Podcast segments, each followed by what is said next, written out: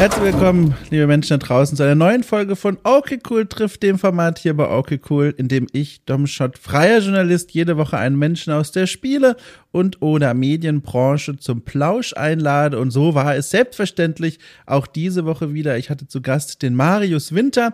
Der war bis vor kurzem noch äh, Spieleentwickler bei Studio Fispin, ein kleines Entwicklerteam, die zuletzt äh, viel Aufsehen um sich gemacht haben mit dem Release von Minute of Islands. Ein Spiel irgendwo zwischen einladendem Jump'n'Run und Horror, verstörenden Szenen, die lauern zwischen sehr farbenfrohen Farben. Marius hat aber auch selber dort bei Studio Fispin vor kurzem ein eigenes Spiel zum Release begleitet und zwar Say No More, ein Spiel, das äh, uns zum Praktikanten in einem großen Büro macht und dort äh, beibringt den Wert des Nein-Sagens. Äh, humoristisch aufgearbeitet, große Empfehlung von mir an dieser Stelle. Und Marius hatte ich zu Gast. Und Marius ist ein super spannender Mensch, äh, vor allem für mich, denn er teilt mit mir eine große Leidenschaft, nämlich die Liebe zu Monkey Island.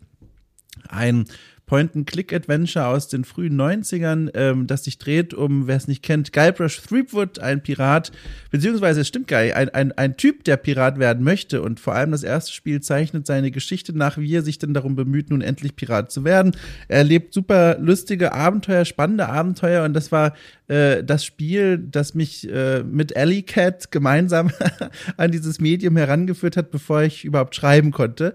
Äh, da saß ich immer ähm, auf dem Dachboden äh, und habe diese ersten Schritte in diesem Spiel gewagt. Das sind sehr schöne Erinnerungen und äh, Marius teilt diese Erinnerungen. Und dann gibt es da ein paar ein paar äh, spannende Verwebungen, Verwobungen, wie sich unsere Wege dann äh, zufällig gekreuzt haben, bis es dann zu dieser Folge hier kam. Wie die genau aussehen, davon erzähle ich in diesem Gespräch mit Marius. Das war wirklich ein sehr interessantes Gespräch, weil ich auch an ganz vielen Stellen gar nicht wusste, was als nächstes passiert. Normalerweise bereite ich ja immer ähm, mindestens einen, einen kleinen roten Faden vor für die Notfälle, wenn man gar nicht mehr weiter weiß. Und Teil dieses roten Fadens ist auch immer die Recherche der in den Biografien meiner Gäste. Und bei Marius hatte ich natürlich auch ein paar Eckpunkte, aber dazwischen gab es ein paar weiße Flecken, die ich so gar nicht auffüllen konnte. Und mal zu hören, was denn nun in dieser Zeit passiert ist jeweils, wo sich diese weißen Flecken aufgetan haben, das war sehr, sehr, sehr interessant. Und überhaupt, Marius, super sympathisch, hat, hat super viel Spaß gemacht. Ich, ich hoffe, äh, von dieser guten Stimmung wird was an euch weitergetragen. Ähm, ja, das ist es. Das sind meine Wünsche für diese Folge. Vielleicht noch ganz kurz, um diesen kleinen Kreis zu schließen, den ich mit der letzten Folge aufgemacht habe. Ich habe erzählt, äh, dass ich nach Süddeutschland gereist bin, zum ersten Mal seit vielen, vielen Monaten. Ähm, länger sogar noch. ich war schon sehr lange nicht mehr dort. Und es war sehr interessant. Ich bin wieder zurück. Also wer es nicht mitbekommen hat, ich nehme jetzt wieder hier in Berlin auf. Ähm, ein großer Eindruck, äh, den, den diese Welt dort äh, bei mir hinterlassen hat, war, wie still es da einfach ist. Also es war, es war bemerkenswert. Ich bin immer noch am drüber nachdenken, wie still es dort, beziehungsweise wie laut es hier in Berlin ist. Wenn ich hier einschlafe in Berlin, habe ich vom Fenster immer irgendwelche Autos oder betrunkene Menschen oder Tiere, die sich einen Zweikampf leisten, direkt vor meinem Fenster. Das sind Geräusche, an die ich gewohnt bin. Aber dort habe ich also es war so still, ich habe Mäuse vorm Fenster durchs Feld laufen gehört und Eulen. Aber nicht Eulen, die Uhu machen, sondern einfach nur Eulen, die fliegen. So leise war es. Also es war, es war ein sehr, es war, es war schon faszinierend. Es war sehr faszinierend. Aber ich bin wieder hier, ich bin wieder im lauten Berlin, spreche hier gerade diese Anmoderation ein und entlasse euch jetzt in diese Folge, auf die ihr bestimmt schon brennt. Das bin ich und Marius Winter und Monkey Island und sein Leben und noch vieles weitere. Viel Spaß!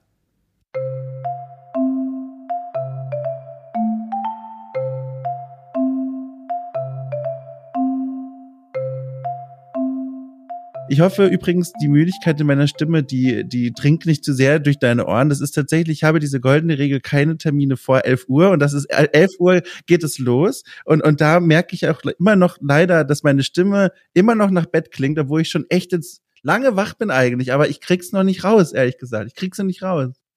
Oh ja, dann trotzdem aber sehr vielen herzlichen Dank, dass wir trotzdem schon um 11 Uhr uns treffen können. ja, ja. Aber, aber hast du damit kein Problem? Bist du topfit oder jagen dich deine Termine jetzt so ein bisschen aus dem Bett und machen dich mit Adrenalin voll? Nein, nein, ich bin, also ich bin auch nicht topfit, ich bin auch noch ein bisschen müde, aber dann passt mhm. das ja, dann, dann sind wir ja auf einer Wellenlänge. Apropos Wellenlänge, das habe ich nicht geplant, aber ich sehe gerade bei dir die, ähm, die, diese Linie, die sich zieht, bei dir bewegt mhm. sich was, bei mir sehe ich jetzt keinen großen Unterschied. Bin ich zu leise oder so? Das ist einfach ein Mysterium dieses Programms, weil wenn ich drauf okay. gucke, sehe ich bei mir quasi kaum Bewegung und bei dir okay. ist die Titanic quasi am Durchqueren des Atlantiks. So doll sind diese Wellen, riesengroß. Also ich verstehe auch nicht, wie das sein kann, dass du was komplett anderes siehst. Das ist mir ein okay. Rätsel. Dann bin ich aber beruhigt, dass sich da ja. was tut bei dir. Ja. Wie gesagt, das goldene Ziel ist, eines Tages die Menschen besuchen zu können und einfach direkt persönlich mit ihnen aufnehmen zu können, weil dann sind all diese Fragen gar kein Problem mehr. Plus, man kann die Leute auch mal persönlich kennenlernen. Da freue ich mich ja. Also das mhm. möchte ich wirklich super gerne machen. Gerade auch bei dir. Das hätte mich so gefreut, wenn wir das hätten persönlich machen können. Aber ich habe auch noch kein Equipment dafür. Mhm. Wo hätten wir uns denn ja, getroffen, wenn ich das vorgeschlagen hätte? Hättest du da irgendwie schon einen Ort im Kopf gehabt? Ähm, ja, der, der Nick und ich, wir bauen ja gerade so unser kleines Bürozimmer auf. Mm. Aber überhaupt allgemein in Berlin kann man sich ja aber nee, Technik, da brauchen wir ja schon Strom, es muss schon drin sein, ja, ja. Ja, ja. Ja, das, da kommen dann ganz neue Fragen auf mich zu einem Problemchen, die ich dann erstmal lösen muss. Aber mhm. äh, es gibt noch einen anderen Grund. Äh, also generell äh, freue ich mich ganz grundsätzlich, mit dir zu sprechen, weil du in letzter Zeit Sachen gemacht hast, die ich sehr cool finde. Über die müssen wir noch sprechen. Aber das habe ich dir auch schon, wenn du dich noch erinnern kannst, äh, schon schon zugeflüstert, dass das eine Assoziation war, die für mich fast ein Magic Moment war. Es war im Grunde ein Magic Moment, als ich das realisiert habe. Und zwar, wir wir wir wir tauschen tauschen uns ja ganz selten manchmal auf Twitter aus. Wir stolpern übereinander. Und ich habe gesehen, äh, vor langer Zeit schon, dass du ganz großer Monkey Island Fan bist, wie ich ja auch. Und dann irgendwann, das ist jetzt schon wieder ein paar Wochen her, aber irgendwo, ich glaube, du hast es vielleicht sogar selber gesagt, kam die Realisation, du bist der Mensch, der damals dieses eine YouTube-Video gemacht hat, dass ich, also ich habe nachgeguckt, vor elf Jahren war das, vor elf Jahren ein YouTube-Video, in dem du äh, handgezeichnet und auf wunderbare Weise zusammengefasst hast, die Ereignisse in Monkey Island, was da so passiert, super humoristisch aufarbeitet und ich habe das vor elf Jahren, jetzt muss ich kurz nachdenken, jetzt bin ich 31, also, also mit 20, was? Ich dachte, ich wäre jünger gewesen. Na gut, vielleicht mit 20 offenbar, mit 20 habe ich dieses Video gesehen und mich gefreut, aber wie ein Teenager, weil ich das so lustig und so cool fand. Ich habe das immer im Kopf behalten über all die Jahre. Und dann zu erfahren, dass du der Mensch in diesem Video bist, dass ich seit elf Jahren nicht aus dem Kopf kriege, das war krass. Das war, das möchte ich einfach nur meinen Raum stellen. Das war einfach krass für mich. Einfach krass. Hey Dom, vielen Dank. ja, 2007 kam der Film raus und es, äh, es freut mich total, das zu hören. Vielen Dank, dass du es erzählst. Das höre ich ab und zu mal von Menschen, die mir dann, die überraschend dann merken, so, hey, Moment, Moment, deine Stimme. Du hast es doch damals gemacht, Monkey Island. Und äh, das freut ja. mich total. V vielen Dank. Ja, krass. Und 2007, das heißt, äh, er kam, äh, hat es auf YouTube hochgeschafft, als er eigentlich schon irgendwo anders existiert hat, oder? Also wie, was war, was ist ich da passiert? Oh, ach so, ich habe es nie auf YouTube hochgeladen selbst, sondern es nur auf meiner Webseite gehalten, weil ah. äh, ich hatte bei meinem Host irgendwie mein, nee, bei meinem Provider ich hatte ja so keine Ahnung von Webseiten oder so. Und ich hatte irgend so ein Webseitenpaket, wo du ein gewisses Maximum an Traffic nutzen darfst. Und als ich dann, ich habe den Flash-Film, das war ja ein Flash-Film, Monkey mhm. Island Flash-Film, auf meine Webseite hochgeladen und dann ist der Traffic explodiert, weil das so viele geguckt haben.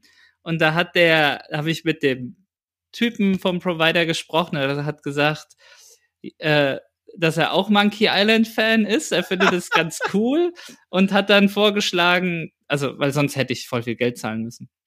Hat vorgeschlagen, hier, tu doch ein Banner von uns über den Film drüber und lass deinen Film halt exklusiv nur hier läuft. Und dann dachte ich, okay, cool, muss ich kein Geld zahlen äh, oder keine Schulden zahlen. Mhm. Und äh, und das auf YouTube, das haben einfach andere hochgeladen. Das war dann. Ach das, du liebe äh, Zeit, ja. Dann das war ja aber okay. Außer, ja. ich erinnere mich noch, da gab's ein Upload, wo sie die Credits einfach schamlos äh, weggelassen haben und ihren eigenen Namen hin. Aber das, äh, aber es gab auch ganz viel andere tolle. Es gab andere, es gab, es gibt eine italienische Version, so eine mhm. Fanübersetzung von dem Flash-Film, das fand ich echt toll. Es gab, glaube ich, auch eine so eine Schwaben-Version. Das ist einfach unglaublich. Also und, und ich habe auch ein Video gesehen im Kino mitgefilmt. Ich glaube, das ist das Video sogar auf deinem YouTube-Kanal äh, gewesen, ähm, dass der im Kinofilm auch sehr, also im Kino auch auf der großen Leinwand lief. Wie ist das denn passieren?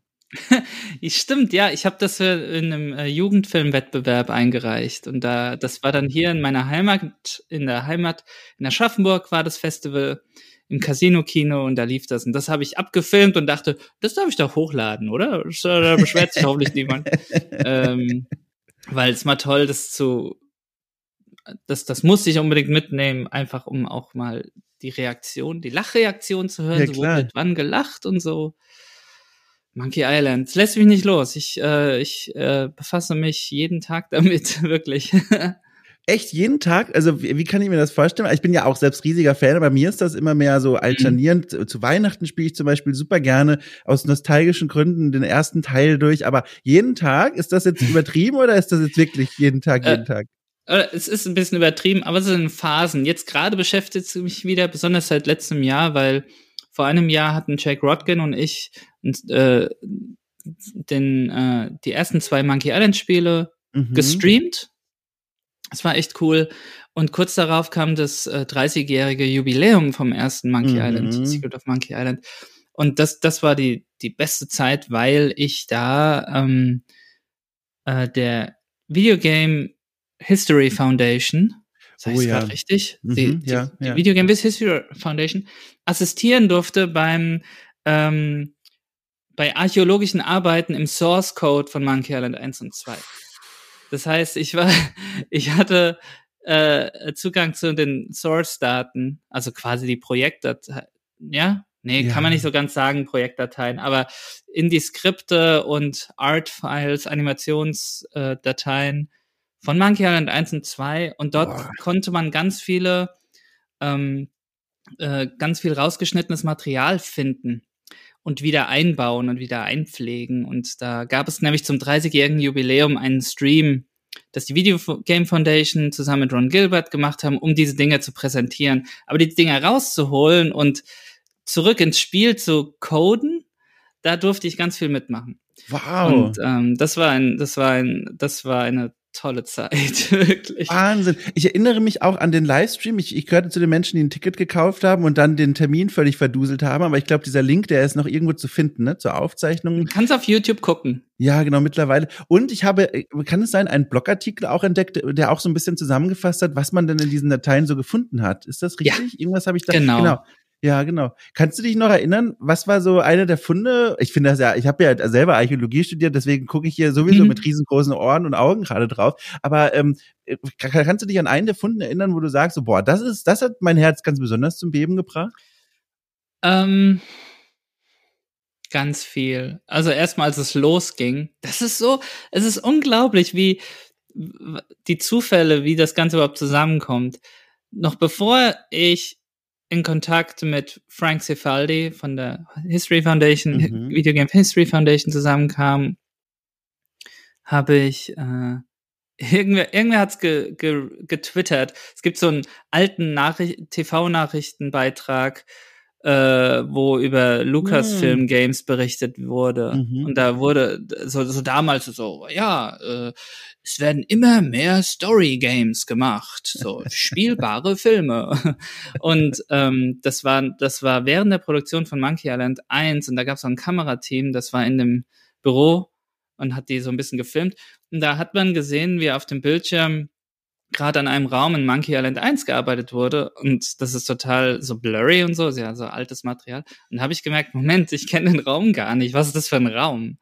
Das ist so ein, so ein Dschungelraum, aber den gibt's nicht in Monkey Island 1. Ich weiß das, ich kenne das auswendig. Und dann habe ich so einen Screenshot von diesem verschwommenen Raum gemacht und versucht herauszufinden, ah, es ist auf der Insel Monkey Island, aber mm, und boah, toll, es gibt wohl gecuttetes Material. Und das hat gar nicht lange gedauert, als ich dann an die Source-Dateien rankam. Und das war, als ich den Raum dann gefunden habe, also diese, die Rohdateien mhm. in ihren crispy Pixeln und äh, das gesehen habe. Und Frank Cifaldi hatte da zu dem Zeitpunkt den Raum schon wieder eingebaut ins Spiel. Du konntest ihn spielen. War für mich so, dass, äh, dass da ich, ich, ich wusste nicht so ganz, was ich mit mir machen soll, weil ich wusste, okay, das ist erst der Anfang, weil Boah. hier sind diese Source-Dateien so und das ist, das ist Monkey Island hat so ein äh, so eine äh, so einen wichtigen Platz in meinem Leben, weil es, weil es eine Kettenreaktion ausgelöst hat äh, in meiner Karriere als Spieleentwickler. Ähm, das, ja, dieser Raum war erst der Anfang, da haben wir noch mehr Sachen gefunden. Und es gab auch ein paar Sachen, die wurden jetzt nicht präsentiert, einfach weil die nicht, ich sag mal, juicy genug sind, so, mhm. oder nicht vollständig genug. Ähm, äh, aber ja, darin rumzubasteln, das, ja, also kann man sich ja nur denken, Monkey Island 1 und 2, wichtiges Spiel für mich, dann darf ich in die Source-Dateien reingucken. Aber das aller, aller, aller, allerbeste ähm, ist, ähm, dass ich mehr gelernt habe, wie solche Spiele gemacht werden, weil hm. das sind ja ganz besondere Spiele und Leute spielen das heute immer noch und man fragt sich als Entwickler ja öfter, wie macht man, wie macht man sowas? Versuchen ja auch viele Monkey Island nachzumachen, so und mhm. wie macht man, wie macht man sowas wie Monkey Island? Und die, die, die Erkenntnisse daraus, ähm, in diesen Source-Dateien reinzugucken, also da, da war mir einfach immer klarer, okay, das Spiel ist, die Entwicklung ist chaotischer, als ich dachte. Mhm. Und es ist eigentlich, es fühlt sich einfach ganz stark an, wie jede Person, die daran involviert war, hatte einfach gemacht, auf das sie Bock hatten. Wie, wie, wie also, hast du das, wie hast du das gesehen? Also wie, wie, woran machst du das fest? ich hatte schon, als wir, als Jake und ich Monkey Island 1 und 2 nochmal gespielt haben vor einem Jahr, mhm. habe ich schon gemerkt, hm, irgendwie die, der Charakter von Guybrush Threepwood, der war der Hauptfigur im ersten Teil, irgendwie ist, ist der Charakter nicht, cons nicht consistent. Mhm. Der hat irgendwie unterschiedliche, je nachdem, mit wem du, mit welcher Figur du redest, hat er irgendwie eine ganz andere Art. Und irgendwie, also wenn ich das jetzt als Autor betrachten würde, wäre da ein Regelbruch irgendwie funktioniert es trotzdem. Und dann guckst du halt in die Skripte rein und merkst, ja, irgendwie sind da verschiedene Schreibstile, weil ein, dieser Raum, äh, diesen Dialog, den hat jetzt Tim Schafer geschrieben. Der andere, den hat jetzt Dave Grossman geschrieben. Die haben zwei unterschiedlichen, die haben einen unterschiedlichen Humor. Und ähm, es ist, es ist für mich immer noch ein Mysterium, warum Dinge trotzdem zusammen funktionieren. Aber mhm. du hast einfach das Gefühl, hey, da, da, niemand hat wirklich Sachen überdenkt bei der mhm. Produktion. Mhm. Das war, äh, und die Tools eben, die Engine, auf dem Monkey Island gebaut wurde, die Scum Engine, dies, dies wurde extra gebaut, dass du als, du, du musst nicht wirklich ein Programmierer sein. Du kannst die Script Language lernen und kannst dann recht einfach das Spiel skripten und mhm. Ideen einbauen. Und wenn du einen witzigen Gedanken hast, dann kannst du den recht schnell einbauen. Also der, der Weg von der Idee zur Umsetzung ist recht kurz. Und Spiel wurde ja auch nur in, also die Produktion war ja auch nur ein Jahr und beim zweiten Teil auch, so wirklich kurz. Mhm. Und es hat mich einfach nochmal, ähm, das hat mir, mich, mich noch einmal überzeugt, dass es wichtig ist, dass, dass diese Wege zwischen Idee und Umsetzung so kurz wie möglich sein sollten. Und mhm. das, das ist so eine, so, so etwas, was wir versucht haben bei unserem letzten Spiel Say No More auch so zu machen. Also von Anfang an haben wir gesagt, lass uns Tools bauen, die uns diese, diese Wege verkürzen. So. Mhm. Ähm, ich also bist, sogar auch schon. Oh, sorry. Also, ich wollte äh, nur so ein bisschen als Äquivalent, wenn man, wenn man Lust hat, ein Bild zu malen, aber weiß, man muss eigentlich noch in den Laden gehen, eine Leinwand kaufen und Farben, äh, statt dass alles im Wohnzimmer steht und man direkt loslegen kann. Ja, das ist ganz gut. Ja. Und ja, und es ist auch frisch einfach. Es ist so, de deine Handschrift äh, ist, ist dann plötzlich in, in, in der Sache, die du baust, drin. Und ähm, das ist für mich auch viel angenehmer und einfacher. Also es, es erleichtert meine Arbeit als, als Game Designer, weil ich dann weiß, okay, ich brauche jetzt Sachen nicht so sehr zu überdenken, weil mhm. wenn ich Sachen überdenke, bin ich eh schnell genervt, weil ich dann so ganz viele Stimmen in meinem Kopf habe und Dinge abwiegen muss und was ja auch sein muss als als Designer. Also du musst es ja schon in einer gewissen Art machen. Es kann ja nicht voller, voller Chaos sein. Aber ich kann mich trotzdem auch äh, darauf vertrauen, okay, mein Bauchgefühl, so, wenn, also bei Say No More haben wir das so gemacht, wenn uns etwas zum Lachen gebracht haben, hat, dann ist es fertig, so. Mhm. Die Cutscene ist fertig, weil wir mussten lachen. Fertig. Okay, weiter zur nächsten. äh, diese Frische wollten wir drin behalten. Ähm, ja. Ja. Du hast, äh, ich muss erst mal das fragen. Gibt es Pläne? Weil du hast ja jetzt weitaus mehr Einblick äh, mit diesen, mit diesen Sachen, die du da rausgeholt hast oder die ihr rausgeholt habt aus dem Code. Gibt es Pläne? Weil das würde ich mir unglaublich wünschen und ich bin mir sicher, viele Fans da draußen auch, dass es irgendwie, oder vielleicht gibt es ja sogar schon eine Art Uncut-Version des Spiels zu spielen gibt, also eine Version von Monkey Island, in der all diese Szene und die Assets, soweit es eben funktioniert technisch, man spielen kann, wirklich so am Stück. Gibt es sowas? Soll sowas passieren? Ähm, ich glaube eher nicht, weil mhm. wir sowieso auch, äh, weil, also generell Disney hat Lucasfilm gekauft, ja. auch Lucas Games und Disney hat all die Rechte an Monkey mhm. Island. Äh, und es war bei uns auch schon eine Frage, okay, können wir überhaupt diesen Stream machen oder die Sachen zeigen können? Und da haben wir schon mit, äh, mit Lucasfilm auch gesprochen und das, das ist okay. Aber Dinge veröffentlichen ist, glaube ich, eine ganz andere ja. Sache, ja. bei denen Disney abnicken müsste. Äh, wir haben uns immer gedacht, weil die, die Source-Daten, die das, das, es fing ja mit einer illegalen Aktivität an. Irgendwer hatte ja damals eine Sicherung gemacht, dieser Source-Daten. Dann ist die ein bisschen gewandert und, und ist bei uns angekommen. Okay, cool. Äh, wie, wie, der, wie der Podcast so schön heißt. Ja, genau. Okay, ja. cool. Ja.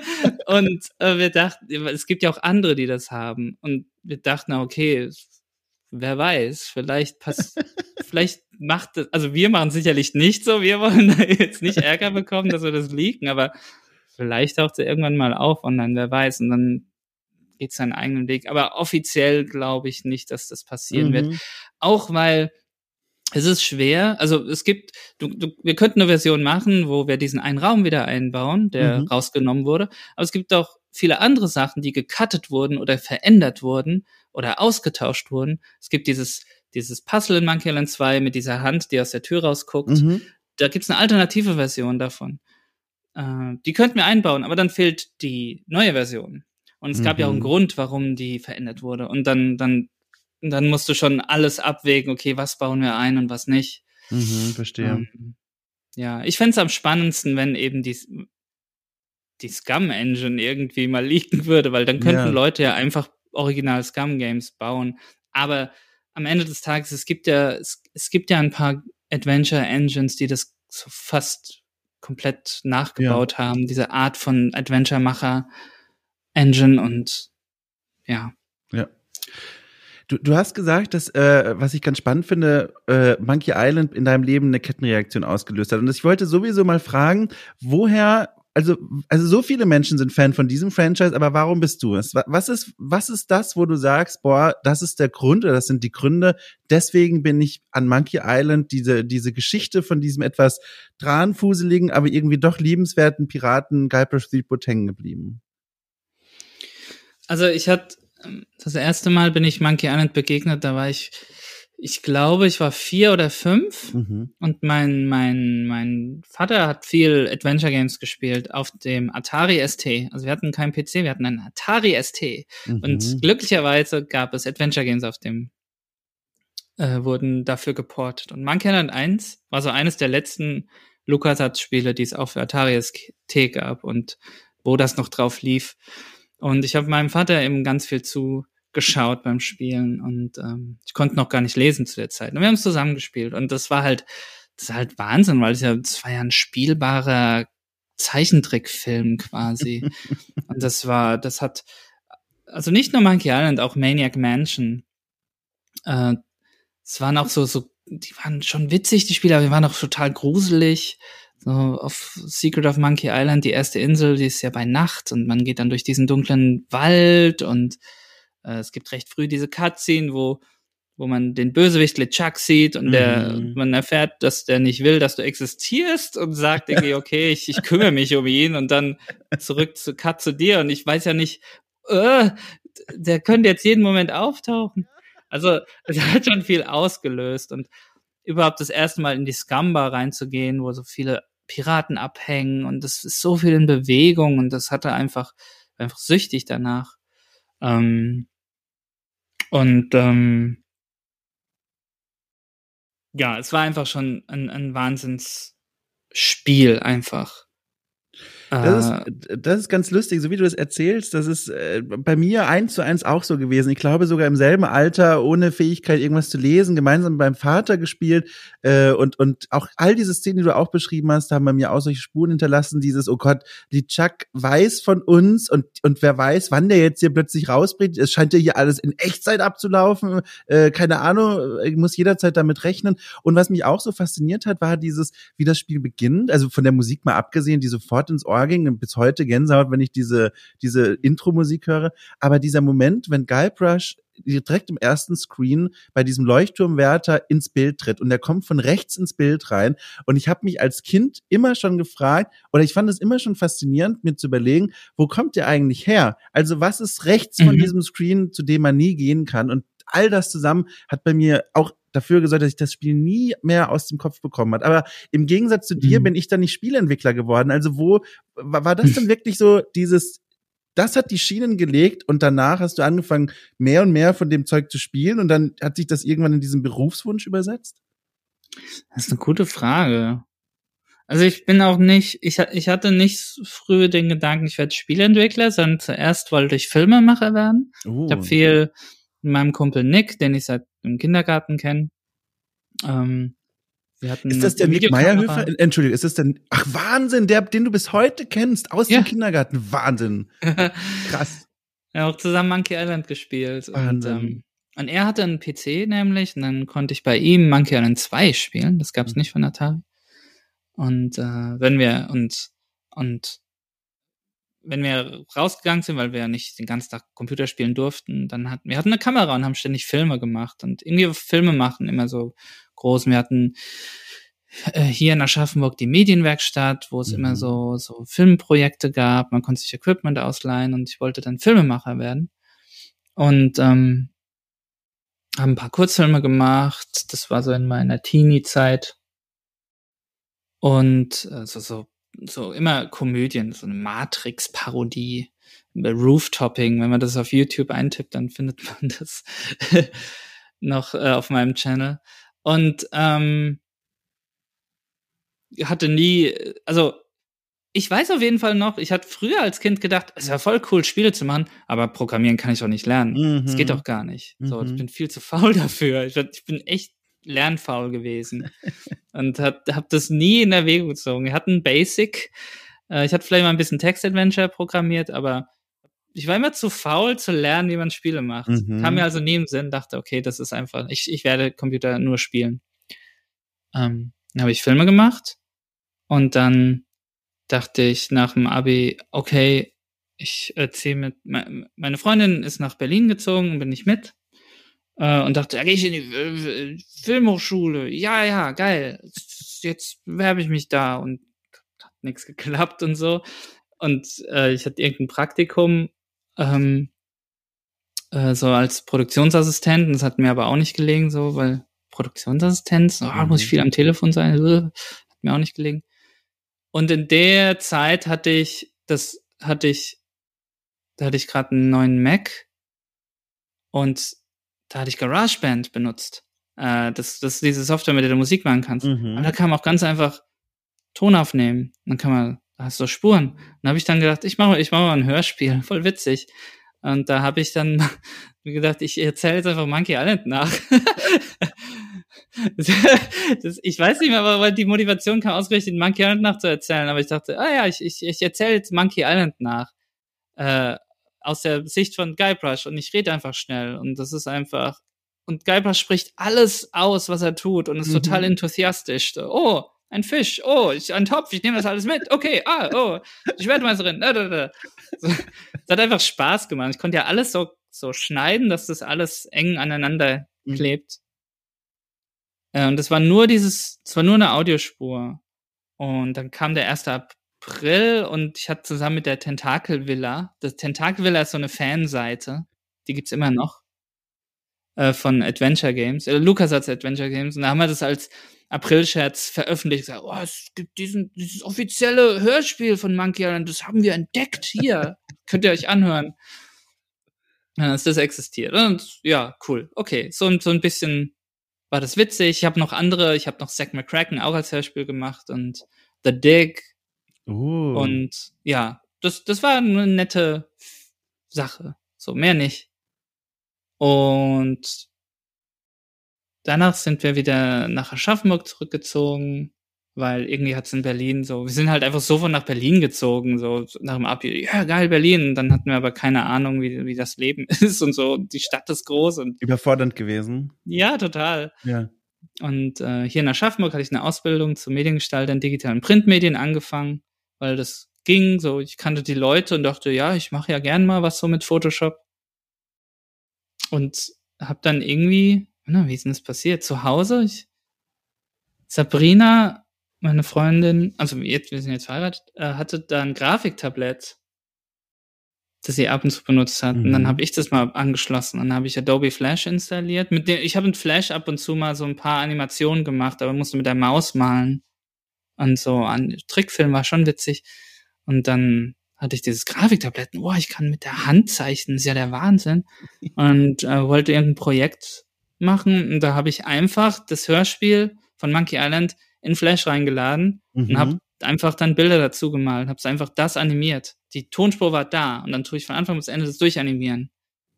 Und dann habe ich das gemacht. Und ähm, da ist dann der Monkey Island Flashfilm rausgeworden. Und was, was, was ich am schönsten finde an dem Projekt ist, du kannst, ich habe den von Anfang bis Ende chronologisch animiert. Das heißt, du siehst dass ich mir mit der Zeit mehr Mühe gebe. Sehr gut. Also am Anfang sind ein bisschen krakeliger als am Ende. Und da plötzlich dachte ich, wow, animieren ist toll, ich werde Animator. mhm. äh, hat dann auch einen Blog und da habe ich meine Animation reingeladen und dachte, ich werde Zeichentrick machen. Ja, geil. Und dann Filmakademie, da gibt's ein Anim das Animationsinstitut. Geil, ja, ich bewerbe mich da. Dann habe ich eine Absage bekommen. Direkt Anbremse. ja, das war gleich so, hä, wie, wie ich erreiche nicht alles, was ich will. Ganz komisch. So.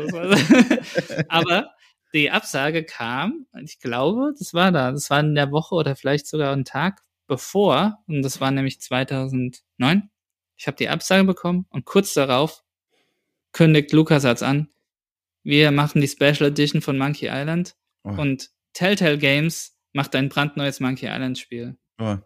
Äh, das, das kam so fast zeitgleich, diese News. Das die Absage der Filmakademie und das.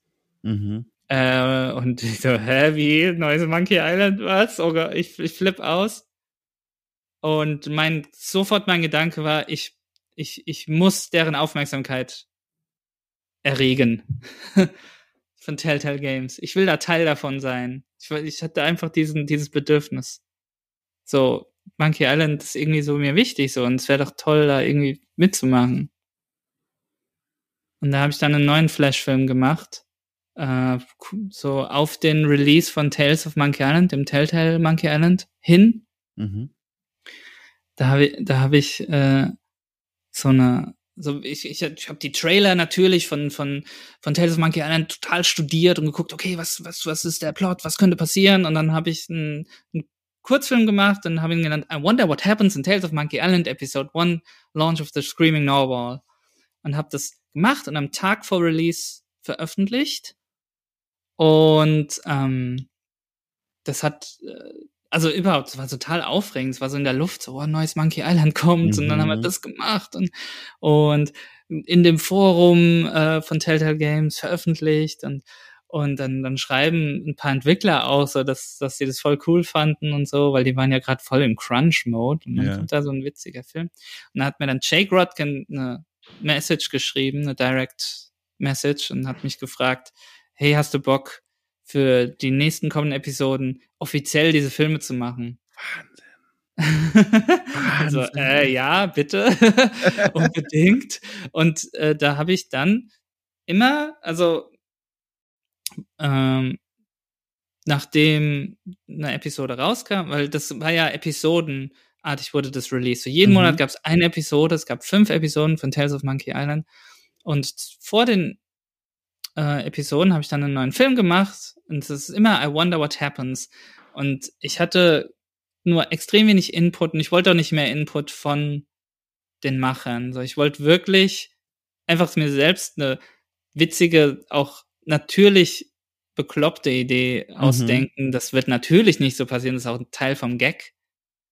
Ähm, ich habe vielleicht mal ein Concept Art bekommen von der Location, aber keine Plot-Details. Und da habe ich das gemacht. Das war nicht, war jetzt nicht sonderlich viel Geld oder so. Es war so, hey, ich mache hier offiziell Monkey Island-Filme, das ist cool. Wahnsinn. Und dann, und da war das schon mal cool. Und dann ähm, war Gamescom und Dan Connors, einer der beiden CEOs von Telltale Games, ist mhm. nach Deutschland geflogen äh, zur Gamescom. Und da wollte ich den unbedingt treffen, weil ich dachte, ich frage den jetzt, ob ich ein Praktikum bei denen krieg. Warum ja. nicht? weil es war, mein, mein, meine Idee war einfach, hey, ich hab, ich gehe jetzt gar nicht zur Filmakademie, weil ich habe eine Absage bekommen. Ich habe viel Zeit, was mache ich? Ich will nicht, dass nach diesen Zeichentrickfilmen das wieder vorbei ist. Ich frage den einfach mhm. und äh, haben ein Treffen ausgemacht so äh, und bin mit meinem Cousin, mit dem Thorsten, mit dem ich auch zusammen gewohnt habe zu der Zeit, sind wir nach Köln gefahren und haben den Dan getroffen und haben ein bisschen gequatscht. Dann habe ich ihn einfach gefragt und und Dan dachte, ja, ja, ja, okay, kann, ja, ich guck mal, warum nicht? Klingt doch cool. Und mein Cousin, der Thorsten, der saß neben mir und hat der Daniel gefragt, willst du auch? Du dann auch, oder? Und Thorsten so, äh, ja. also, hallo. Was? Wirklich? Aber musst du und nicht maßlos aufgeregt gewesen sein? Also, ich stelle mir das ja wahnsinnig aufregend vor. Es war extrem aufregend, aber gleichzeitig auch, es war einfach, das, das Tolle war schon mal, es, ich hatte schon mal so quasi einen Fuß in der Tür, da ich ja schon offiziell Filme mache. Ja, ja. Und ich habe ihn so auch ein bisschen von den Ideen von den nächsten Filmen vollgelabert. Also, ja, und in Episode 4, da kommt dann Stan vor, der ist dann der Anwalt von, von Guybrush. Das kann ich mir voll denken, dass das passiert. Und ist ja dann wirklich passiert, hat Dan auch schon gemeint, so, hm, woher weißt du das? Ich habe auch das Ende von Monkey Land 4. Mhm. Ich, naja, egal. nicht Monkey Land 4, Episode 4 ich, ich habe schon immer genossen, ich will eine total verrückte Idee, aber ich will auch was Interessantes einfach mal reinfeuern. Und hey, wer könnte es nicht sein, am Ende von Episode 4 stirbt Guybrush, könnte ja sein, mhm. weil die letzte Episode heißt, nee, Episode 4 heißt The Death and Execution of Guybrush Threepwood und dachte, hey, der stirbt, der stirbt bestimmt. Mhm. Dann habe ich es einfach animiert und ähm, ist dann wirklich passiert. mhm. Und ähm, ja, und Dan Connors war ein total optimistischer, cooler Typ und dachte, hat dann das zurückgeflogen, hat dann die Linse gebeten, hier guck mal, wie das ist mit Visum für zwei Deutsche, dass die herkommen nächstes Jahr. Wahnsinn. Und wir haben ja nichts in 3D oder irgendwie gemacht. Wir waren einfach nur der Thorsten und der hat auch viel mit Film am Hut gehabt und hat auch so ein paar äh, Stimmen, äh, Leute gesprochen in, in den Monkey Island Flash Filmen für Telltale und und da wusste ich schon, okay, wir können kein 3D, wir müssen einfach überzeugen mit unseren Ideen und dass wir irgendwie so ticken. Und dann hat das geklappt. Und dann waren wir im nächsten Jahr, dann ab Januar, 3. Januar, nach San Francisco und haben bei Telltale Games sieben Monate ein Praktikum gehabt. Krass. Und haben an Sam Max Season 3 gearbeitet und ganz viel Cutscenes gemacht. Krass, ist ja wirklich krass. Hast du in der Zeit irgendwie was was mitbekommen? Man hat ja jetzt im Nachhinein nach dem nach dem Ende von Telltale Games ganz viele schlimme Geschichten gehört, wie die da mhm. bei allen möglichen Projekten gecrunched haben und wie es denen auch sonst mhm. nicht so gut ging. Hast du da in dieser Praktikumszeit irgendwie was davon gemerkt oder oder bist du da mehr durch dadurch, dass du Praktikant warst, mehr so am Rande meandert? Äh, ich habe schon gemerkt, dass irgendwie die Laune schon immer schlecht war. Mhm. So bei, jetzt, ich war jetzt im, im Chore-Team mit Thorsten Chore im Sinne von Choreography, weil wir haben immer die, die vielen Cutscenes gemacht, aber nicht nur Cutscenes, auch so, also alles bestand aus Chore, so alles, was, was linear ist, was so wie ein bisschen filmisch ist in Telltale Games spielen, sind Chore-Files, die mhm. musst du mhm. bauen, hast so eine Timeline und stellst Kamera ein, Acting, alles. Und ja, es gab schon viel Crunch, äh, Thorsten und ich waren da als Praktiker, Praktikant geschützt. Mhm. So, wir hatten da nicht so viel, klar. Äh, und ich hatte mir zu dem Zeitpunkt noch nicht so viel dabei gedacht. Ich dachte, so ist es halt, ne, in der Spielebranche. Klar. Das ist ja normal. Ist es, denk, denken ja viele immer noch heute. Mhm. Und ähm, ja, du hat schon ein bisschen einen Missmut mitbekommen. Ähm, ähm, das wurde aber, ich glaube, dann erst ab Walking Dead noch schlimmer. Als dann Ja. der Walking Dead Erfolg kam, hat man gehofft, okay, jetzt wird's vielleicht alles sanfter, aber es ist das Gegenteil so passiert. Mhm. Es wird noch crunchiger und äh, da gibt's schon viele Reports. Aber ich, ich äh, freue mich einfach immer noch im Kontakt mit allen zu sein. Ja. Ähm, Aber Jake mal- Rodkin, mit dem, das Ja. ist der Jake, mit dem ich dann die Monkey-Spiele letztes Jahr gespielt habe, gestreamt habe. Das war schön wieder. Ach, aber ich sag mal, wenn du sagst, Berlin hat dich damals, war schon krass. Wie war denn dann San Francisco für dich? Weil du kamst ja von dort, wenn ich es richtig verstanden habe, von Aschaffenburg wieder hin, als, als Mhm. Wohnort. War das, äh, warst du dann schon weiter im Leben und hast gesagt, okay, mit der Stadt komme ich klar oder war das genauso äh, viel Input und vielleicht sogar ein bisschen zu viel? Ja, ich, also ich habe da immer. Also wir haben nördlich von San Francisco in Sausalito gewohnt, waren Mhm. nicht so in der Innenstadt. Ähm, ich weiß nicht, der Kontext war ganz, war anders. Also ich, ich, ich, ich, ich, ich betrachte so diese Dinge oft durch die Linse so, okay, what, what is a good story you can tell? Mhm. Und ich dachte, okay, das war auch so, Sabrina zu dem Zeitpunkt hatte nämlich, war auch der Gedanke, kann ich jetzt einfach ein halbes Jahr weg, so, Mhm, so mhm. Fernbeziehung, bäh. und Sabrina hatte zum gleichen Zeitpunkt in ihrem Studium äh, ein Angeboten bekommen, ein halbes Jahr nach Shanghai zu fliegen für, ein, für, für Filmklasse. Und dann, ach so, das ist ja, das ist ja convenient, super gut. Das ist und äh, die Möglichkeit bei Telltale Games zu arbeiten, da lasse ich alles fallen einfach. Mhm. So, ich passe mich einfach der Situation an, weil das ist der absolute Wahnsinn. Und da Mhm.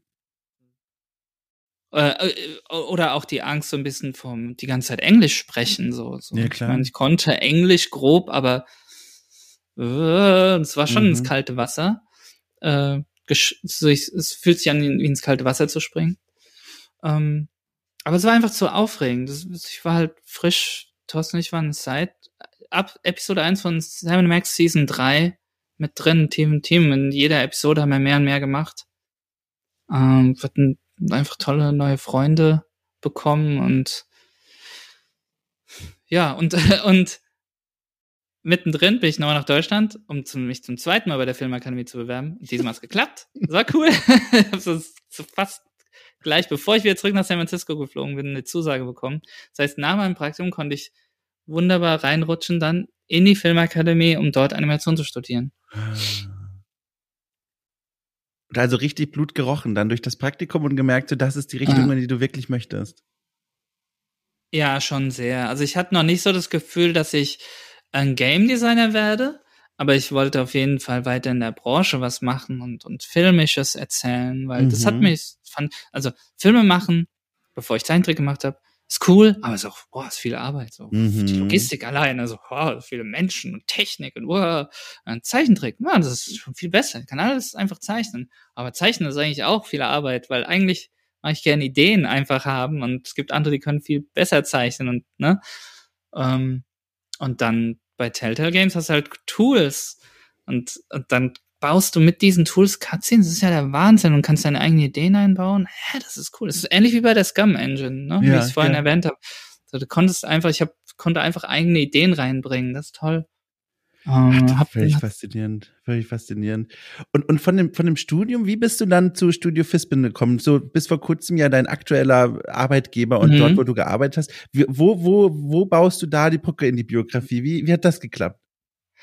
Also während der Filmakademie habe ich dann, also ich bin da zu Animation, Ja. Animationsstudium habe ich da angefangen. Ähm, und dann kam 2012 noch eine andere Unterbrechung. Äh, da kam das, das Kickstarter-Video von Double Fine raus und Tim Schafer will ein neues Adventure-Game machen und das ist eine ähnliche Reaktion wie 2009. äh, so, ich dachte, ich muss da mitmachen. ich muss mit Tim Schafer an einem Adventure-Game arbeiten.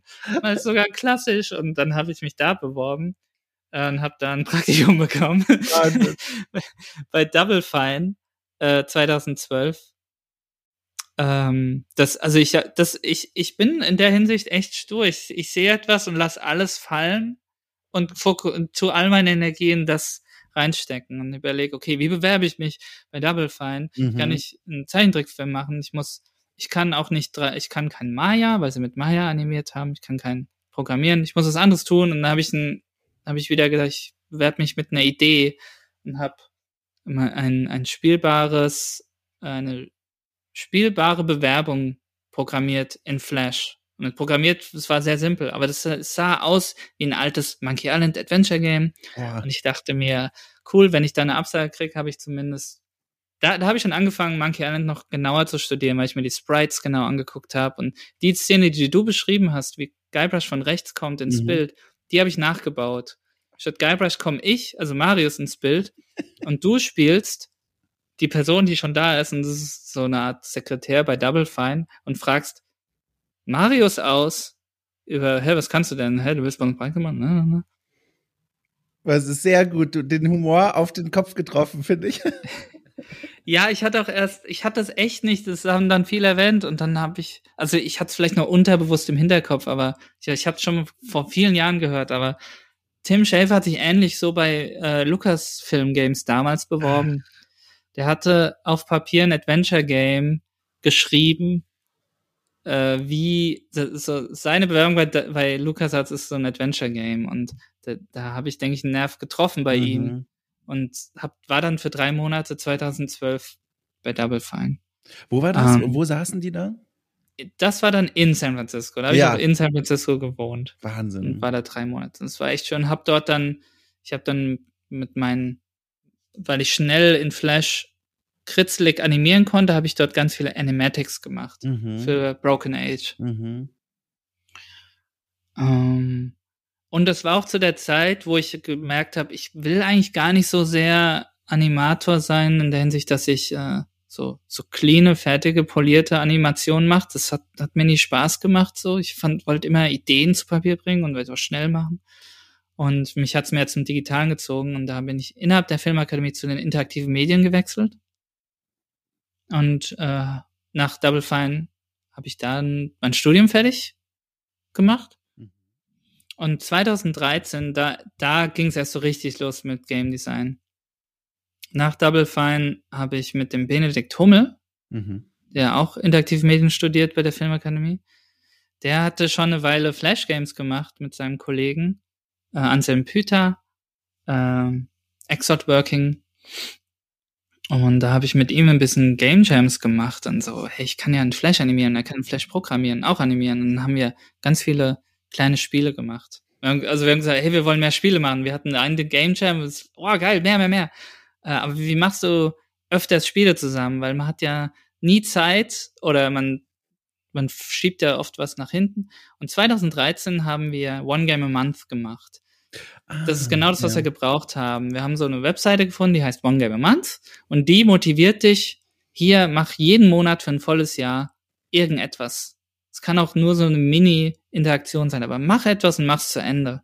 Kannst, so, musst nicht einen vollen Monat dran arbeiten, kannst auch einen Tag dran arbeiten. Mhm. Und das haben Beno und ich gemacht. Und da haben wir zwölf Spiele gemacht 2013. Und das war so, das war so die fast die, die beste Game Design Ausbildung für mich persönlich, weil wir einfach extrem viel ausprobiert haben. Ähm, und das war cool. Flash, Flash war, war echt eine tolle Engine. Das ist wirklich, der, das, das Schicksal von Flash ist wirklich schade. Ja, ja, ja. Weil der, Out, der kreative Output, überhaupt die ganze Flash-Szene und Newgrounds, ist halt so Wahnsinn. Und äh, das ist so parallel zum Studium passiert. Ja. Und da wolltest du gerade was fragen? Nee, oder? nee, ich bin jetzt gespannt, wo jetzt gleich Studio Fispin auftaucht. Fispin kommt, genau, ja. Dann, es dauert noch ein bisschen. Ja, komisch. Es ist, äh, es ist sehr schön. Ich fühle mich hier, als würde ich wirklich äh, beim, beim Opa am Lagerfeuer sitzen und einfach den, den alten Geschichten zu hören. Das ist fantastisch. Ich, ich bin begeistert. My story. Gather around, kid. ähm, ja, ähm, ja, nach dem Studium, zu 2015 hatte ich Diplom und Bene hatte noch, der war, der, der war noch an der Filmakademie und er hat aber ein Urlaubsjahr genommen und da hatten Bene und ich gesagt, hier, jetzt lass uns einen Büroraum mieten oder mit, wir haben uns ein Büro geteilt mit den Jungs von Naval äh, zusammen. Mhm. Naval, die, die äh, Mimics gemacht haben. In Ludwigsburg. Äh, und hier, Bene und ich, wir machen jetzt große Spiele. Ja, wir, wir wissen das. Wir, wir haben One Game a Month gemacht, das wird geil und haben an, ähm, an, an einer größeren Version von Caesar's Day Off, unserem zweiten Spiel, gearbeitet und hatten sogar auch die Aufmerksamkeit von Devolver Digital uh. ein bisschen bekommen. Aber zu dem Zeitpunkt hat Devolver noch nicht, weil wir haben sie mobile gemacht und mhm. die Devolver war da noch nicht, haben selbst gesagt, sind, sind sich noch nicht sicher, ob sie mobile machen. Ähm, auf jeden Fall hatten wir, hatten wir große Pläne damit, aber ähm, das war halt so zum so 2015 fing es an mit so erstmal Unabhängigkeit und wir, wir, mieten uns einfach direkt ein Büro, let's go Geld, keine Ahnung, kriegen wir irgendwie hin, äh, Nebenjobs, äh, wir machen jetzt aber Spiele, go, go, go. Und, ähm, und dann hat sich aber, das hat nicht so ganz funktioniert bei Ben und mir. also auf, auf der finanziellen Sicht, aber auch auf der auf der Zusammenarbeitssicht. Ne? Wir sind ja einfach, wir hatten mhm. neben 2013 neben dem Studium so nebenbei Spiele gemacht, aber als wir dann Fulltime zusammensaßen und wir waren ja noch jung, ne? Wie alt wart ihr da? Äh, nee, wir waren, wir waren gar nicht jung. 2015, jetzt muss ich ein bisschen Mathematik machen, 9 und 29. Ja, ja. waren gar nicht so jung. Ja. Ähm, aber ich meine eher in der Hinsicht, äh, Klar. Äh, wir wussten noch nicht so ganz, was wir wollten und wir hatten unterschiedliche Ideen eigentlich so. Mhm. Äh, und, und Bene war auch noch so am gucken, er wusste nicht, er war sich auch nicht sicher, will er Spiele mehr machen, will er mehr Animationen machen und so. Und irgendwie hat, hat, hat da was noch nicht bei uns geklickt. Es hat nicht so ganz funktioniert. Ähm, und haben dann Ende 2015 das quasi unterbrochen oder aufgehört, weil irgendwie ging das nicht voran. Ähm, ist halt, also wir, wir waren uns da schon sehr, ähm, äh, sehr, sehr, ist, also so ähnlich wie, wie in einer Beziehung einfach. So, wir mhm. waren uns auch sehr nah einfach und haben uns, wir haben immer so unsere Persönlichkeiten voll in unsere Spiele rein und so und es war voll schön, aber man merkt man auch, es ist so wie wenn man plötzlich zusammenzieht so und dann merkt, na irgendwie, ja. da stimmt da was nicht oder wir wissen noch nicht so ganz, was wir wollen und so und dann wurde es, da haben wir gesagt, okay, Major, Major Bueno, ich habe den Namen gar nicht gesagt, wir haben uns Major Bueno genannt, haben wir dann Ende 2015 wieder unterbrochen. Einfach. Mhm. Ist jetzt so. Ähm, ist alles, alles gut jetzt heute. Wir haben ja auch, wir haben vor, vor, kurz bevor Flash vorbei war, haben wir noch mal ein Spiel gemacht und mhm. so. Wir sind sehr gut befreundet. ist alles okay. Ähm, aber de, die, der Plan, okay, jetzt machen wir nur noch Indie-Games, geil, hat, ging da nicht auf. Ja, ja. Äh, und das ist okay. Das ist ganz normal. Und das, es ist, wäre ja ein Lottogewinn, wenn es sofort geklickt mhm, hätte. Mhm. Ja, und dann ein halbes Jahr später äh, hat der Alexander Pieper, der Pepe von Studio ja, Fitzman mich kontaktiert. Ja. Jetzt sind wir bei Fitzman. und es gab nämlich da einen Workshop, äh, den Studio Fitzman zusammen mit dem Kika gemacht hatte, äh, um ein Prototyp zu bauen für die Kikaninchen-App, die Ach. jetzt existiert. Die ist, oh, ich weiß nicht mehr, in welchem Jahr die rausgekommen ist. Aber das war ein zweiwöchiger Workshop mit Kika zusammen, Fitzbin Kika, um halt einen Prototypen zu bauen mhm. und hat mich gefragt, ob ich da Game Design machen möchte. Und da bin ich zu diesem Workshop und ähm, habe mit Fitzbin und Kika Prototypen fürs Kika Kaninchen gemacht. Ach. Und schon während dem Workshop haben wir drüber gesprochen. So, so, hey, äh, hast, hast du nicht Lust, zu Fitzman zu gehen? Und ich so, hä, was? Ja, geil, voll cool. ja, das war ja der Wahnsinn. Und das, und das, äh, das ging recht schnell, eigentlich. Das hat, das, das war auch, das war die perfekte Probezeit. diese zwei Wochen mit einem Kunden mhm. zusammen Prototypen bauen. Wie ist das? War für mich auch komplett neu. Kundenarbeiten auch. Und es hat, hat total gerockt. Es waren super zwei Wochen. Da wurde ich nach Berlin eingeladen und dann, yes, please. mhm. Game Designer bei Studio Fitzwin. Okay. Und äh, zwei, drei Monate später hatte ich meinen ersten Arbeitstag. 2016 bei Studio Fitzman. Im Saftladen, Zuerst ne? in- diesem. Zuerst in Ludwigsburg, da hatte Ah, ich noch ja. mit Sabrina in Ludwigsburg gewohnt, aber wir hatten damals schon gesagt, wir wollten wieder nach Berlin. Das ist jetzt an der Zeit. Je- Jetzt, jetzt wissen wir mehr, wie das läuft mit Berlin. wir sind jetzt äh, weiser geworden und ähm, Studio Fitzwin, für die, die es nicht wissen, die haben ein Büro in Ludwigsburg und in Berlin. Und ähm, ja, ich war die ersten zwei, drei Monate in Ludwigsburg und dann sind wir nach Berlin gezogen und seitdem direkt beim Saftladen, ja. Also Ende Fantastisch. 2016 war ich dann, oder Herbst 2016 sind Sabrina und ich nach Berlin und da sind wir bis heute. Bis, bis zu Say No More, das Spiel, das du jetzt dieses Jahr äh, selber als Game Director betreut und rausgebracht hast, welche, welche Station hast du da so mitbekommen? Also welche, an welchen Spielen hast du da mitgearbeitet? Ich habe zuerst, mein allererstes Projekt war die Elefanten-App. Das hat sich gut gefügt. So ähnlich ein bisschen wie beim Kikaninchen, dass wir ja. Apps machen für die, äh, für Vorschulkinder. Äh, so Spiele, die Spaß machen, die aber auch die Kreativität fördern und äh, Kinder mit, mit, mit Geräten, mit Tablets vertraut machen, weil das nun mal unsere, weil das einfach Geräte sind, die wir im Alltag nutzen. Mhm. Und da, das war mein, mein erster Job. Also das, da gab es schon die Elefanten-App, aber es, ein erstes Update stand an mit einem Mhm. neuen Game und äh, diesem neuen Feature und einem Adventskalender. Und da fing, das waren so meine ersten Projekte. Also die Elefanten-App, das Update und dann auch ging das schon währenddessen wurde, wurde das Kikaninchen-Projekt offiziell an Land gezogen. Und das war dann auch so mein nächstes. Und ähm, ich weiß jetzt nicht mal, in welchem Jahr es war, aber irgend, es, Studio Fitzman hatte irgendwann einen internen Game Jam, wo wir uns in verschiedene Teams eingeteilt haben. Wir haben einfach Games gemacht. Mhm. Und die Geschichte, ich glaube, Anjin hat sie zuletzt auch erzählt. Da sind die ersten Elemente entstanden, die später zu Minute of Islands wurden. Ja. Also aus den verschiedenen Minigames, die wir gebaut haben. Ich habe ein Spiel äh, gemacht mit Tim und Erki Mhm. über so ein Inselspiel, ja, so Inselschwingungen wie bei Monkey Island. Mhm. Äh, und da sind die Ideen zu Minute of Islands so, haben sich schon so langsam entwickelt. Und ich glaube, ein halbes Jahr später hatten wir zwei Monate, glaube ich, investiert, um einen richtigen Prototypen für Minute of Islands zu machen. Und da war der Sebastian Mittag, Project Mhm. Lead, Mhm. aber hat so, so in der Mitte von diesem Prototypen ist äh, sein Kind auf die Welt gekommen. Und da braucht er einen anderen Lead. Und habe ich das dann übernommen. Ah. und war dann äh, in Minute of Islands Prototyp äh, voll drin. Und wir haben diesen Prototyp dann zu Ende gemacht. Ja. Und dann, dann ist Anjin eingesprungen und hat es danach von dir übernommen. Äh, noch nicht. Also das war auch, das ging ja nicht sofort los. Ich weiß jetzt Ja. gar nicht mehr wirklich, wann. Ähm, es gab noch ein anderes Projekt, die Wunderkröte, die ist noch nicht draußen, die App, die kommt Mhm. noch, die wurde, äh, ähm, die hatte ich dann zwischendurch, war ich da Game Director.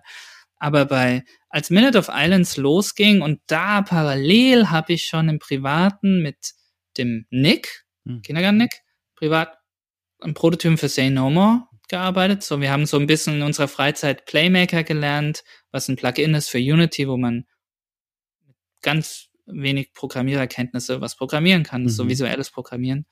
Und da ist so Say No More nebenbei entstanden. Und ähm, äh, Minute of Islands wurde langsam zu, zu einem offiziellen Projekt. Und da war ich anfangs Game Director. Und der Plan war, wir machen Minute of Islands und danach Say No More. So, so, so Fitzpin hat gesagt, hier, Say No More ist doch geil. Lass uns das doch bei, bei Fitzpin machen. Das ist doch eine coole Idee. Ja, cool. äh, und äh, anfangs war ich Game Director bei Minute of Islands. Mhm, mhm. Ähm, aber wie Projekte nun mal so sind und so ändern sich immer Dinge und Dinge dauern länger und so und es war noch so ein bisschen so Visionsfindung war noch ein bisschen musste noch ein bisschen geschärfter werden, haben sich Dinge verlängert und das war so ungefähr der Zeitpunkt ein paar Monate vor Say No More, wo dann Anjan reinkam und der die Leadrolle wurde Ja. dann so, da haben wir dann zusammen gearbeitet, dass er das dann übernehmen konnte und dann sein, sein, sein, sein, seinen eigenen, Mhm. sein, seine, ich will, also nicht sein eigenes Ding dann draus machen kann, weil das, das, das Minute of Silence ist, ist Truly ist halt ein Projekt von, von uns allen. Also was, was sein Geschmäckle gegeben hat, sein, sein Geschmäckle. Ja, genau, genau, ja. genau. Ähm, und dann ging ich über zu Say No More. Also das lief parallel, die. Fantastisch. Und jetzt, na, dank dieser, also dank dieses Biografie-Rundumschlags, kann ich jetzt Say No More nochmal mit ganz anderen Augen sehen, weil dieses Spiel, wer es jetzt gerade nicht vor Augen oder im Kopf hat, es dreht sich im Grunde darum, wie der Name schon sagt, zu lernen, Nein zu sagen im Umfeld eines Büros, wenn man eingespannt ist, vor allem in, Hierarchien und man selber jemand ist, klassischerweise Praktikant, Praktikantin, der oder die nicht viel zu sagen hat und der oder die gerne rumgesteckt wird, dann einfach mal zu sagen Nein. Und das wird da sehr schön humoristisch aufgearbeitet. Und jetzt, wo ich so deine, deine Biografie jetzt noch ein bisschen besser kenne, finde ich das ganz spannend, weil wenn man nur dieses Spiel in der Hand hält und jetzt einfach mal annimmt, das ist ein autobiografisches Werk irgendwie, also es scheint ja dich irgendwie zu beschäftigen, dieses Thema. Das überrascht mich tatsächlich, weil die Art, wie du von dem Praktikum erzählt hast, das klang eigentlich also super positiv und wow, ich bin hier an den Punkten gelandet, wo ich sein wollte und hatte dafür auch extra Mut bewiesen, bin in eine neue Stadt gezogen, in ein neues Land und und dann das in dir trotzdem die Idee oder, oder das Bedürfnis, korrigiere mich, wenn es da irgendwie, wenn es falsch ist, äh, schwelte zu sagen, ich mache so ein Spiel, wo, wo, wo, in dem es darum geht, zu lernen, Nein zu sagen als Praktikant, auch mit so einer leicht antikapitalistischen Botschaft. Ist das stark autobiografisch? Ist, schwingt da doch so eine, weiß ich nicht, Unzufriedenheit mit den meinen Praktika mit? Überhaupt nicht. Also die, die Praktikas waren so positiv, wie ich sie eben erzählt habe. Mhm. Also es ist äh, ich und auch viele andere Kollegen, die an Sanomore gearbeitet haben oder generell bei Fitzbin, das also wir hatten das Glück, nicht solche Praktikas zu ha mhm. gehabt zu haben. Ähm, das Bürosetting ist nur ganz automatisch entstanden, weil das irgendwie so jede Person äh, kann sich irgendwie vorstellen, so dies, mhm. dieses typische dieses Klischee-Praktikumsbild, äh, make me coffee, copy these papers. Und äh, man kann sich so schnell hineinversetzen äh, und äh, Büro-Environments kann man einfach so schön over the top erzählen. Yeah, man muss yeah. nicht zu viel Worldbuilding machen. Das ist so ganz automatisch entstanden. Ähm, was aber ja, autobiografisch klingt, klingt viel zu, also da, da ist nichts Konkretes in dem Spiel, wo man dann sagen kann, ah, das ist dem Marius passiert. Das ist nicht der Fall. Es ist sogar so, dass, also zuerst fing Xenoman als Gag, Nick und ich haben das, haben wieder was gemacht, das uns zum Lachen bringt, so, haha, wir können so Nein sagen, mhm. dann fällt die Person um, voll witzig. Und erst später, nach, als wir das Spiel rumgezeigt haben, haben wir gemerkt, hm, Moment mal, wir haben ja eigentlich auch Schwierigkeiten, Nein zu sagen. Aber nicht im Büro, sondern in sozialen mhm äh, Verknüpfung, so, so Nein sagen zu, zu Freunden, das, das geht nicht so. Mhm. Das, das, da lädt mich jemand zu einer Party ein. Ich kann doch nicht Nein sagen. Ich bin doch, ich bin doch nicht so ein grumpy Dude mhm. sein, obwohl ich nicht zur Party will. Aber ich sag trotzdem ja. So ein, so ein klassisches Beispiel. Und ähm, was so im Finale von Say No More, dieser letzte Monolog, der im Finale, das will ich jetzt gar nicht spoilern, aber es gibt, es gibt einen Monolog ganz am Ende, und es also wenn was Auto also nee, autobiografisch ist eigentlich ein blödes Wort, weil ich denke, es ist etwas, was viele Leute auch kennen oder mhm. so und das das hatte ich auch viel mit mit Gesprächen mit Brandon äh, Gibbons, der der Autor bei Say No More ist, mit dem ich das zusammengeschrieben habe. Es ist auch mehr und mehr hochgekocht, ist mehr und mehr gekommen. Diese, diese Quintessenz, so immer wenn es um eine Entscheidung geht, ob ich jetzt Ja oder Nein sage zu einer Person, schwingt da oft so in mir dieses Gefühl, Nein sagen macht dich zu einer schlechten Person. Mhm. So, es ist total irrational. So, ich will doch nur nicht auf eine Party. Komm mal runter hier. So.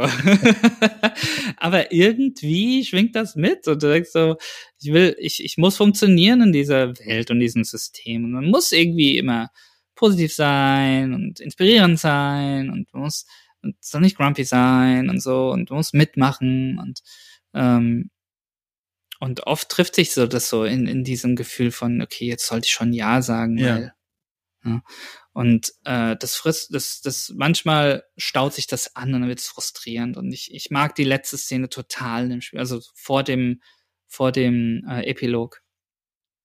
der, mhm. der Endboss-Fight. Mag ich total. Mhm. Ähm, und ähm, ja, aber sonst, es, es gibt sonst nicht wirklich was Verstecktes in dem Spiel. Es gibt ganz viele Monkey Island Jokes, die ich eingebaut habe, sagen wir mal so. ähm, aber generell haben wir uns immer gedacht, wir wollen das Spiel unterhaltsam machen, wir wollen, dass das Spiel nach zwei Stunden spielst du das, du hast eine gute Zeit gehabt und danach hoffentlich gehst du in dich und überlegst, hm, wie, wie ist meine Beziehung zum Nein sagen, sage ich auch das würde ich auch gerne auf deiner Hand sagen, ja, vielleicht könnte ich es machen. Und das ist, war immer unser Ziel. Und wir wollen, dass, dass du die Möglichkeit hast, deine eigenen Ideen, Werte und Erinnerungen so rein in, äh, projizieren zu können und mhm. damit befassen zu können. Und das wäre, das, das macht uns glücklich. Und nach dem, was wir so auf Twitch gesehen haben, wenn Leute das Spiel spielen, haben wir bei, bei manchen Menschen das schon erreicht. Und da bin ich super glücklich dafür. Äh, ja. Und was jetzt halt super spannend ist, finde ich, jetzt habt ihr ja im Grunde, äh, also Nein zu Studio Fisping gesagt und gesagt, so, wir machen jetzt was eigenes. Und mit wir bist zum einen du gemeint und Kindergarten Nick Meierhöfer. Da vor, vor einigen Tagen zum Zeitpunkt der Aufnahme gab es auf Twitter ein, ein Posting, wo ihr gesagt habt, angekündigt habt, ihr seid da jetzt weg und irgendwas passiert. Und jetzt bin ich natürlich super neugierig und ich glaube nicht nur ich. Kannst du denn schon, also irgendeinen Hinweis geben, was da passieren wird. Ich habe natürlich eine Vermutung, aber ich möchte dich erstmal sprechen lassen und hören, was passiert. Was passiert als nächstes?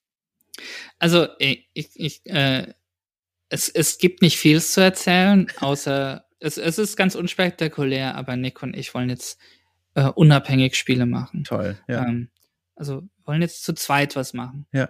Ja. Äh, mehr gibt es gerade. Also ich, also ich, ich schweige da gerade nicht, sondern es gibt auch nicht mehr zu sagen. Ja. So. Das ist jetzt so der Anfang von einer, einem, einem neuen Pfad, einer neuen ähm, Reise. Und wir haben das uns schon über ein Jahr lang überlegt und haben das so um die Weihnachtszeit, also nachdem Say No More fertig war, überlegt und beschlossen. So, jetzt, der Zeitpunkt ist gekommen. Mhm, mh. Und ähm, äh, jetzt einen, einen neuen Weg zu beschreiten. Und es hat sich gut angefühlt. Äh, die Zeit bei Studio Fitzman war der absolute Wahnsinn. Durft, also besonders mit Say No More, dass das unser letztes Projekt war, in dem wir machen durften. Also Nick wurde ja auch für, für Say No More kam er dann auch zu, noch zu Fitzman hinzu. Äh, mhm. äh, und wir durften da uns da austoben und, und jetzt möchten wir das unabhängig machen. Also wie, also mhm einfach in der, wie gesagt, Nick und ich, wir kennen uns seit dem Kindergarten und wir haben eine gewisse Dynamik, wie wir Dinge machen möchten und ausprobieren möchten und Ideen und ähm, möchten das in unserem eigenen Rhythmus jetzt entdecken. Mhm. Und ähm, ja, Mehr gibt es sonst noch nicht zu erzählen. Wir, wir sind auch gerade noch auf der Suche nach einem Namen für uns. Ach toll. Ich, ich finde das so krass. Also das ist ich, so eine ganz besondere Art von Mut zu sagen, wir, wir verlassen jetzt dieses mehr als nur gemachte Nest, äh, dieses ja wirklich etablierten und auch bekannten und auch tollen Studios Fitzbin und sagen, mhm. wir machen jetzt was eigenes, aber ohne eigentlich so richtig zu wissen, was genau. Wir wissen nur, unsere Dynamik ist toll. Wir haben beide offenbar irgendwie ähnliche Visionen. Wir können gut miteinander und los geht's. Ich finde, das ist, das ist so, das ist was Bemerkenswertes, finde ich. Ich finde das sehr sympathisch. Ja, danke. Also, wir haben einfach mehr Vertrauen gelernt, auch über Say No More, dass so, irgendwie gibt's immer irgendetwas. Und das liegt definitiv daran, dass wir zusammen äh, halt uns seit dem Kindergarten einfach mhm, kennen. Also, mhm. wir haben so, so, bei Say No More ist es mehr und mehr passiert, dass wir nicht mehr uns gegenseitig Insider-Gags erzählen, sondern wir bringen die auch ein und so und, und können die auch so wir bauen, wir formen da was und bauen das da ein. Und das ist ja, so, so ist ja auch Say No More entstanden. Das ist ja einfach, guck mal, wir machen mal was Witziges, wo eine Person umfällt, wenn man die Letters drückt und Nein mhm. sagt. Das ist total witzig und das erfüllt uns und, und das ist, äh, schwer zu pitchen oder so, ne? Also so jemand zu sagen, hey, wir lass uns mal alle hinsetzen, wir programmieren jetzt, wo jemand umfällt, weil Nick und ich müssen dann voll kichern und hahaha. äh, und ähm, ähm, das ist äh, verständlicherweise schwer nachzuvollziehen, einfach so da, da jetzt die Energie reinzubauen. Ne? Und aber Nick und ich haben da mehr und mehr drauf vertraut, so irgendwie, dass, dass, dass da immer irgendwas Interessantes passieren könnte. Mhm. Also unser vor Say No More hatten wir noch so ein kleines Spiel gemacht, Malone in the Dark. Mhm. So, so auch so ein, so ein Fan Letter für, für Alone in the Dark damals 1990, glaube ich, kam es raus oder 91. Und das ist immer etwas, das uns erfüllt, so irgendwie. Und, und das ist total interessant und das wollen wir jetzt einfach noch, noch mehr, noch tiefer ergründen. Ich finde das richtig toll. Humor in Videospielen, das ist ein schwieriges Thema. Wenige Spiele kriegen das gut hin. Und ich habe das Gefühl, du und, und was ich jetzt so mitbekomme, Nick, ihr habt da einen ihr guten Riecher zumindest für meinen Humor. Ich, ich, ich sehe das, ich spiele das, ich höre das und muss schmunzeln und lachen. Und ich, ich, ich wünsche echt alles Gute, dass ihr da ein, ein, dass ihr da so eine Nische findet. Also ohne euch jetzt eine Richtung drücken hm. zu wollen, sowieso. Aber wenn diese Nische wäre, humorvolle Spiele und Spielchen. Also I'm here for it. Das wäre der Knaller. Danke, Dom. Das freut uns sehr.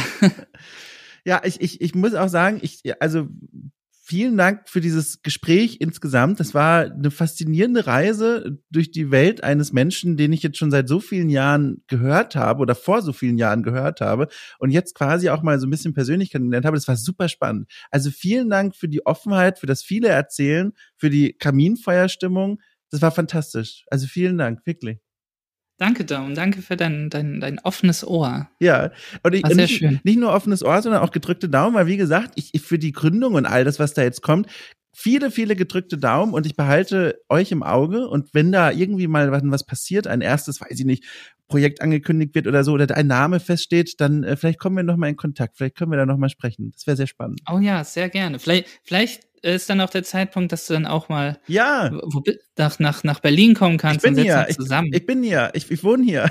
Ach ja, äh, was? Ja. super. Ja, ja, komm, hier nach Schöneberg. Ja, sehr gut. Äh, gut. Sehr gut. Ich bin Altrepto, äh, aber da komme ich hin. Die Bahn finde ich, aber ja. Ja, das kriegen wir hin. ja, gut. Oh, cool. wie toll. Ja, sehr schön. Ja, cool. Also ich weiß, dich jagt gleich der nächste Termin. Ich wünsche dir für den viel Glück und ansonsten überhaupt auch nur das Allerbeste und wir hören uns und ich wünsche dir einfach einen schönen Tag. Herzlichen Dank. Tschüss. Ciao.